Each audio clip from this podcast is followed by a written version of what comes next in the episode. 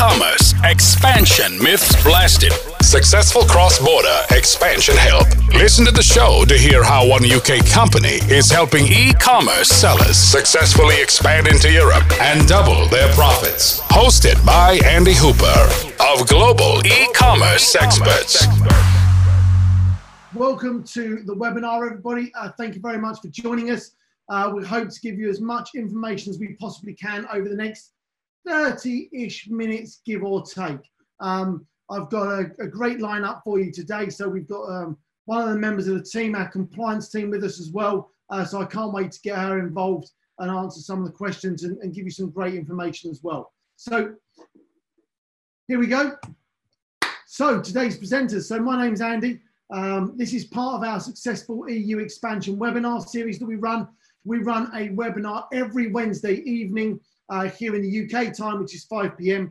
I get that um, some people um, will be able to um, be in different time zones to us. That's absolutely fine. Uh, we do it at 5 p.m. UK time because that's a lot of our clients are based in the States and therefore that's sort of morning for you as well. So hopefully, uh, I uh, appreciate it's probably not perfect timing for you, but it works really, really well. Uh, best time that we can do as well. So this is part of a series. Every Wednesday we have a different webinar. Uh, there's emails that go out about that, so you should be involved in that.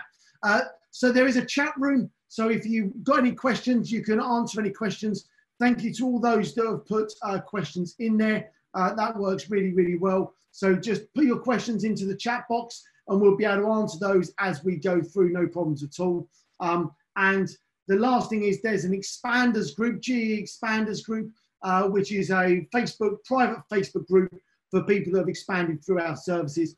And it's uh, and you can find it there. We are going live there right now, so you might not want to go on there, but you might want to. If you get a question later, then you could always uh, answer that question. Think of that. I'll put that question, should I say, on the chat in the Facebook, and then that will uh, that will really help that. So um, that's where we are now. You can see there's two presenters there. So I'm going to uh, open up the other presenter as well so that they can introduce themselves. Um, I'm just going to unmute Sophie. Sophie, can you hear me? I can indeed. Hello. Yes, that's a result. Excellent. Uh, Sophie, would you just like to introduce yourself to everybody on the uh, on the webinar? Yep, so my name's Sophie. I'm part of the compliance team here at GE, and today I'm going to share some of my knowledge on product labeling and compliance with you today. Excellent. Thank you very much, Sophie. So Sophie's going to join us. Uh, the webinars vary between me and other people. Uh, I'm really trying to get uh, other members of the team involved um, as we go through these series because uh, number one, you want to hear from other people. You don't want to just hear from me. Um, and two, they've got so much knowledge that they can share and help and support you with um, that it's crucial they get on and uh, you can start putting names to faces as well as we go through. So thank you very much, Sophie. I'm looking forward to having your input on this. Uh, so thank you. So, what are we going to cover? Uh, really straightforward. Uh, the agenda. So basically, what is labeling? What's required? What are the banned products? Food supplements, cosmetic products, and we're going to go into a little bit about Amazon suspension and, and why you might be suspended because of some of these things. So it's absolutely crucial that you understand why you could be suspended to avoid that. We're going to give you all the information as we go through to really help you. So, product label compliance is, is sort of the key focus of the topic, but it's really key to understand to make sure you're compliant with the regulations here in the EU. And Sophie's going to go through all of that information in a minute. So you need to know why it's required, when it's required, and everything else involved in that. Now, why has this come around? So sellers quite often say to us, well, Andy, you know, there's people selling my product or similar product on Amazon right now. Why are they compliant? Well, the reason they are compliant is because they may have put their product in a little while ago. That doesn't mean to say they are compliant. It just means they're currently selling it. And we'll come on to what happens when they get suspended as well. But what we know is, is that trading standards, who Sophie will talk about later, um, is actively going around Amazon FBA centers and pulling products off the shelves. There might be a pause on that at the moment, but uh, that's technically what's happening.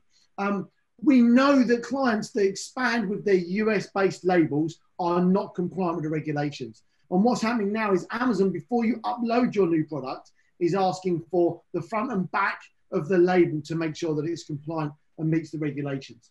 Now, the other thing to say is that the fulfillment centers are technically going to be responsible if um, they've, they've closed one product down now um, and they find something else on there in the future. And basically, people have been flouting those regulations for years. So it's about time that we clamped down on that and made sure that everybody was compliant. Now, there's three key things to consider. The first of all is what regulations does your product fall under? The second thing is what ingredients are in your product that may be compliant and may not be compliant. And the third, excuse me, the third thing is is what in your um, label needs to be compliant. So what do you need to change on that label to make it compliant? So they're the three key areas we're going to cover. Um, and then that will lead to an understanding of actually what you need to do to avoid you being suspended as well. Uh, now, before I go any further, what I do want to say is that I, you know, I hope that everyone's um, staying safe, staying healthy. Um, we've seen an absolute mass uh, increase in the number of supplements being sold at the moment, especially vitamin C and things like that. So, you know, if you're selling those sort of products, this is a great time to be selling those products, but you need to consider um, all the health implications as well. And it's not a case of just get it and rush it over here. So uh, that's it from me for a moment, I think. Uh, I'm now going to hand to Sophie. Sophie, have I unmuted you still? You have. Excellent. It works still. So, Sophie, over to you for a moment. Great. Uh, so there are different product categories that have different labeling requirements. So there are food supplements, medicinal products, cosmetic products, pet products, pesticides, just to name a few. And these products all have a different set of regulations to follow here in the EU and will all require labelling checks. So if you have any of these products, you need to make sure that you're getting these products checked. Can I have the next slide, please, Andy? So there are a number of different regulators that deal with different product categories that I've just mentioned. So in the UK, we have a government service called Trading Standards. So basically, trading standards are there to make sure that consumers are protected from unfair trading. And what they'll do is they'll walk around warehouses looking at product labels and taking them off the shelves if they're not compliant. So food supplement and cosmetic products have no assigned body that you need to adhere to. But having said that, there is an 800 page document which tells you what is compliant and what's not. Health and safety products might require CE markings, and medicinal products are regulated by the MHRA, which is the Medicines Healthcare Regulatory Agency. So medicinal products suppliers may need to register to sell medicinal products in the EU, and their labels may require authorization with the MHRA before the product is put on the market. The MHRA is also linked with Homeopathic Products, Herbal Medicines Committee, the Research Panel, and the Devices Expert Committee. So we're going to take a quick dive into the most popular categories today, uh, which is food supplements and cosmetic products. So food supplements. If your product contains a vitamin, mineral or amino acid, that means it's considered a food supplement. So one of the first things you'll need for your food supplement labels is an EU address. So you must have an EU address on your label before you can um, sell it in the EU or the UK. Another thing to consider is the claims. So you have to follow certain rules if you want to make, let's say, for example, a nutrition claim, so low fat, or a health claim such as help maintain uh, normal bones with calcium. So these claims must be approved and on the claims register in the EU. So if you make any other claims that aren't on the claims register, uh, you can't have it on your product label. You also can't claim or imply that your um, food supplement can treat, prevent, or cure any disease or medical condition, uh, because that would then be considered a medicinal product, even if your product is a food supplement. The next thing to consider is your NRV percentage. So NRV is basically just an abbreviation of nutrient reference value. So there are any NRVs set for 13 vitamins and 14 minerals here in the EU for the purposes of food labelling. So there are EU guidance levels on the daily amount of vitamins or minerals that the average healthy person needs to prevent deficiency. So food supplement labels must list the ingredients included in the product and give the proportion of the NRV percentage that is contained within the supplement. So for example, if your product was to contain 80 milligrams of vitamin C, the nutrient reference value for this would be 100% because 80 milligrams is what an average healthy person needs a day to prevent a vitamin C deficiency. Also note that the NRV in the EU will be different than it is to the US, so that's something to consider when um, expanding to the EU. Another thing to uh, list for the ingredients is allergens. So if you have any allergens, they must be highlighted in the ingredients list. That's really important because trading standards will flag you up for that. One of the things that we get the most is uh, whether your product states food supplement. So I would say about 90% of the labels that get submitted for label compliance with us state dietary supplement. And it seems like a very simple thing, but trading standards, again, must it must state food supplement, otherwise you will get flagged up for that. You're also required to give a durability indication on your label, and this will be either a use by or best before date, not an expiry date. Another thing to mention is statements and warnings. So there are several statements and warnings that you're required to state on your food supplement label. I'll give you an example of each. So a warning might be uh, a warning not to exceed the amount recommend, recommended for daily consumption. And a statement might be a statement to the effect that food supplements should not be used as a substitute for a varied diet. So you must make sure that you're um, adding the right warnings and statements to your label to make sure that you comply with the EU regulations. You must also provide your units um, as EU units. So for example, um, in the States, you guys will use ounces, and here in the EU, we'll use grams. So you'll need to take that into consideration um, when you're doing your label compliance um, and make sure that you're using the EU units rather than the US units. And last but not least, uh, pictures. So you can only put pictures on your product labels if the product contains the food pictured. Uh, so for example, if you were to have a strawberry on your label, it must contain a strawberry flavour up to 95% or contain some kind of strawberry in there somewhere. Moving on to the cosmetics when you're ready, Andy. So with cosmetics, uh, you'll need a responsible person is the first thing. And basically the responsible person is just someone uh, who is responsible for your products. Generally, that will be the manufacturer or the manufacturer's agent. You'll need to state the name and address of the responsible person on your label, and the responsible person must make and keep a product information file for your product as well. Again, with claims, you can't claim or imply that your product can treat, prevent, or cure any diseases, because this will make it a medicinal product, even if your product is technically a cosmetic product. So any claims that um, are saying that you can prevent, sorry, if you can treat, prevent, or cure any disease will be medicinal. The next thing to consider with your cosmetic products is your ingredients. So your ingredients must be identified by their common names, which will be listed in the INCI. And it's a very confusing thing, but basically it's just a list of approved ingredients um, which can be used in cosmetics in the EU. So it's just a, a list of what's allowed. You must state any precautions required to keep the product in a satisfactory condition. So, um, for example, store in a cool, cool, dry place, you'll need to list things like that. Uh, cosmetic products also require uh, certain symbols. So for example, uh, there's a period after opening symbol, which can be used along with uh, the number of days, months and years that the product will be fit to use after opening. So you need to make sure that you're using these sorts of symbols on your cosmetic products. Last but not least is a batch ID. So basically you'll need a batch or reference number for sufficient identification and traceability, which is required on all cosmetic products. Moving on to the banned ingredients. So different ingredients are banned depending on how they're consumed. So whether your product is a capsule, powder, liquid or spray will make a difference to whether your product is compliant in the EU. Some of the more complicated regulations are herbal, organic, gluten-free, products from animal origins or products that prevent disease. And these will require additional rules to be followed and can be quite complex. So let's say, for example, your product states organic. You will need to meet certain requirements and have proof of this to ensure that you are actually permitted to state this, and they probably will check. So here is a list of some of the banned ingredients in food supplements and cosmetic products if none of your ingredients are on this list, that doesn't necessarily mean that they're compliant. So ingredients can be compliant on their own, but when mixed with other ingredients or provided in doses that are too high, will require further investigation or amendment to comply with the EU regulations. So I think that's it from me. So I'm going to hand, hand back over to Andy when he's ready.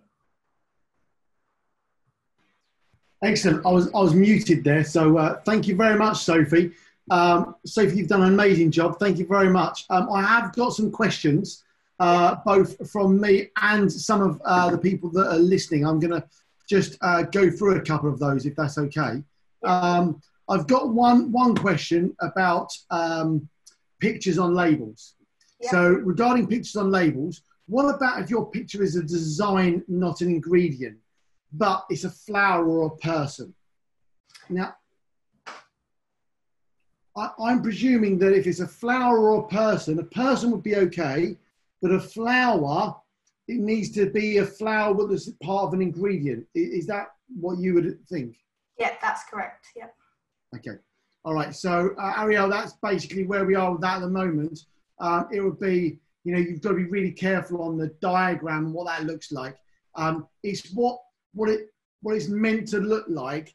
Is it, you know, have I got a design of a strawberry? I use Sophie's example of the strawberry. You know, if I've got an outline of a strawberry, it's still a strawberry.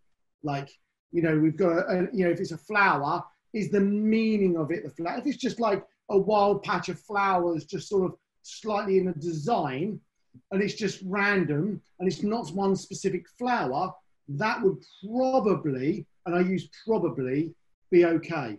But if it's a specific flower like rosemary, let's say, and you're saying ro- uh, you know, rosemary is you know, this, but it's not actually in the product, you couldn't use it.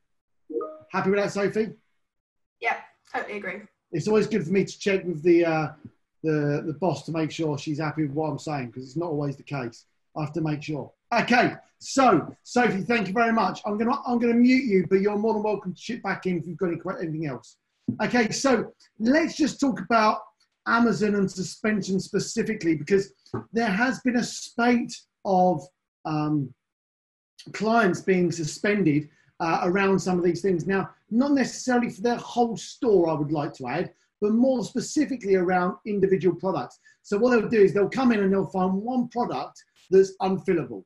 So, you know, it'd be like, oh, well, you know, I'm selling, I don't know, 10, 100 of these a day, and all of a sudden they're unfillable inventory. And the reason for that is they found that that one product has, um, you know, is, is basically not compliant with the regulations. Now, I know what you're going to say because it's what everybody says to me. Yeah, but somebody else is selling it down the road. You know, somebody else is selling. I know, okay, and I do apologise, but there's nothing I can do about that. Uh, that, that you, you can report it to Amazon if you want. That's, that's completely up to you. But the reality is is that with millions of products online, they can't do all of them.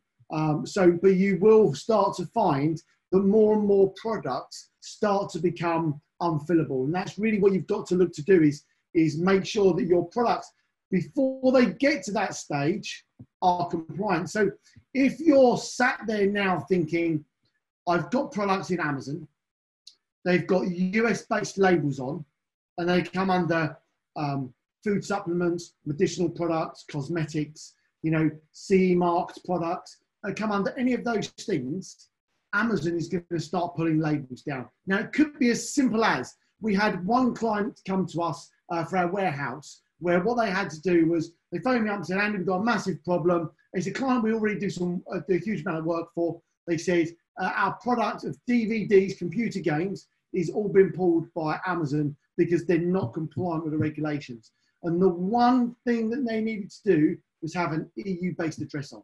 So even things that aren't under regulations need an EU based address on them now. I would say categorically, almost every product that goes in needs a US based address. Um, a UK based address, a US based, that's crazy, right? Um, so you need an EU based address on that product as it goes in. If it doesn't have that, it may well not even get past uh, the front door. So it'll go into FBA. They're starting to turn things away when they get to um, you get to start putting them on the shelf. Does it have an EU address? No, unfillable. Okay, you've got to make sure that your products have these in. Okay, I'm Siri's going off on my watch. I have no idea why. I'm sorry. So you need to make sure that's right. Now, if you've not started selling yet, the advantage that is is that you know you won't have to pull stock out of Amazon. The disadvantage is before you start selling on Amazon uh, in the EU, then Amazon's going to want you to upload a front and a back of your um, ingredients and your products.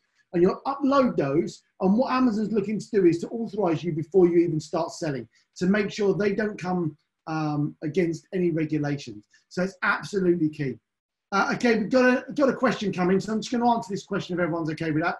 Um, apologies, the, the, I'm on the second screen. Anyway, Tim, uh, US based seller here. So welcome, Tim. Uh, this happened with one of our products. After a few weeks, we were able to sell 10 of the units, but the other 30 are stuck, stuck in unfillable. Yeah, Tim, so I, I don't know why 10 were all of a sudden released. I can't answer that. Um, but what I, what I would presume by that is that the product isn't compliant with the regulations. It's been pulled down, and they're and they're they're saying you can't do that. Now, the best way around that is to create a removal order, bring them out to a uh, third-party warehouse. Yes, we have one. There are others available. We'd love to support you, and then basically we can look at the label, and then we can we can change whatever the problem is. Now, if it's a whole label, you know you're to have to redesign that. If it's just an address, you can remove that. We can put an address on it and we can send it back in. You know, if it's the whole label that needs doing, you're better off removing that out of Amazon so you don't get long-term storage fees, putting it on one of our shelves and holding it there. And in the meantime, while you're um, you're bringing that across, so typically, um, you know, when you do a removal order in Amazon, it can take anywhere from two days to two months, um, depending on where your products are around the EU, um, and depending on whether you're just based in the UK or you're pan EU or anything else. So what you find is, is that actually when you hit that removal order, you can send your labels to our compliance team. We can look at changing those labels and telling you what's not compliant. And therefore, by the time the product actually gets to us, we might have a solution to be able to rewrap that product and send that back out for you. Or, you know, if you can't send it back in, because we all know there's some uh, technical issues getting things into FBA because of the uh, virus that's happening at the moment, then actually what you could do is you could then fulfill from our warehouse should you need that. Uh, hopefully that answers that, Tim. Um, I know that was um, quite long, but hopefully that, that answers that. Okay, so uh, that's how to avoid suspension. One, don't have products that are not compliant. If they're not compliant, you will find in the very near future, as based on Tim's uh, already already given us an example, that they will start becoming unfillable. Uh, and it's really, really key that you try and avoid that from happening. The best thing I would suggest uh, is that if you've got, say, five, you know, a good number of units in, okay, what you could do is you could send us the label, we can check it and find out what's compliant, and we're going to talk through what that looks like in a moment. But, you know, we can check that and see what's not compliant and see if we can add some value there and, and support you. If it's a case of the label being changed, then actually what we need then might need to do is to remove some stock, keep some stock in there. If they're still fulfilling it, keep it in there, but remove some stock change the others, send it back in, and then hopefully you'll, you'll have a, a, a lag where you'll be able to get your products back in, which will reduce the impact um, of you getting um, unfillable inventory because you want to keep you selling to in order to keep your um, sales velocity going. All right, so hopefully that's uh, helped with the uh, suspensions. Okay, so labeling, how does it work? So there, there, there's like a three-step process. Um, so if you need support with this, um, we have a service that can help you. Um, you know, we've got a solution. Uh, Sophie is part of the compliance team, and really it's relatively straightforward. So what happens is you would send us a PDF of your labels. Uh, we would need the front and back. Uh, if you have any um, labeling on the box, we would need the labeling on the box also, um, and any safety data sheets. So you would send that to us, and then Sophie and the compliance team would then work through that label and they're looking to tell you three things. All right. The first one is what regulations they come under, what ingredients are compliant, and what ingredients are not compliant, or what in, which ingredient might need to go away to a consultant for further investigation. And lastly, what you need to change on your label to make it compliant with the regulations. And then after we've done that, you send that to us. Um, Sophie then basically takes that, and then what happens is is we do the review and then send you the report based on our findings on that initial review. Okay. And what we're doing is we're doing that based on all of our knowledge and work that we've done over the last three years with various clients. And what we're doing is we're putting that all together and we've now got a solid system that really, really works. When we first started doing this, we, we had to send everything to external consultants and the process cost thousands. We've now managed to work out a process to keep as much in-house as possible. The downside is, is that if we come across an ingredient in a formula or a um, digestion measure, method that we're not used to, at that point we have to send that away to a further a consultant for further investigation. Now, first step is here's your initial review. What we do is we send you the report back and say, here's the initial review. If you need something to go to a consultant to, to because it's specific. So given all the different regulations, we can't know everything, unfortunately. So sometimes we have to send things away to further investigation. So what happens is, is we'll do the initial the review, and then we would come back to you and say, here's what we found, here's the three things. This one product needs to go away for further investigation. And that's step two. Now, in doing that, when we've done the first step, if there's if you've got products in your in your um, if you've got sorry ingredients within your product that are banned, then actually there's no point sending that off to the consultant um, because you might have to rework the whole formula, which probably wouldn't work for most people. But some people it may. So what you then got to look at is, can I then send that off to the consultant? Does it work to send it off to the consultant? You then come back, we give you a quote for that. We'll say it's going to be an hour, two hours, three hours, however long that's going to be, and we're going to give you a quote and we might say that's going to be one to two hours. Um, if we think it's going to be 10 to 12 hours, then we'll tell you that. Very rarely does that happen. So that's step two. And at that point, we're going to be able to give you all the information. And then at step three, once you've gone away and redesigned your label, excuse me, you can send that label back to us to review it again at the end. Okay, so we can do that for you. Now, that's the three step process into getting it compliant. Now, what I would say the first step, 80% of our clients don't need to go to step two. Okay, so in the initial review, 80% of our clients get everything they need right from the initial review. Of the 20% that need to go to the consultant, on average, it's two to three hours of additional work per label. So that's what you're looking at, all right? Um, so that's a guide for you to give you a better understanding. So uh, I've got a question coming uh, from Johannes. Hopefully I, I, I pronounced that correctly. Uh, do you guys review labels for products of all categories? Okay, so we review products for most categories. Okay, so there are some things that are trickier for us to do, um, but the, if you send us the label, then we can have a look at it. And if it's something that we can't do, then we'll be very upfront and honest with you and tell you, you can do, we can't do it. There are certain things around pesticides that we can't do that are really, really difficult. Um, and there are some things in certain animal products we can't do, animal uh, categories we can't do as well. But um, if you send us the label, we'll be able to give you that information and tell you, and we can work through that. So that's like the three step process. Hopefully that, that answers that question for you. Um, I haven't seen any more questions come through. So at that point, I'm going to say uh, we're done. Uh, thank you very much for your time. Uh, I really value the, hopefully we've given you plenty of value and information to help you. Um, if you need any help, please get in contact. But overall, from all of us at uh, GE, please stay safe, please stay healthy, please look after your families, and uh, please basically um, take advice of the governments and stay inside wherever you are in the world uh, and look after yourselves. And hopefully, when we come out of this the other side, uh, you're going to all have much stronger businesses um, and are available to be able to sell your products to people in the EU compliantly, I might add. Um, so, so thank you very much for your time, Tim. Yeah, thanks very much. Um, again, be well to you too. Um, that's it from us. Have an amazing day, everyone, and we look forward to uh, working with you and supporting you uh, in the future. Thank you very much.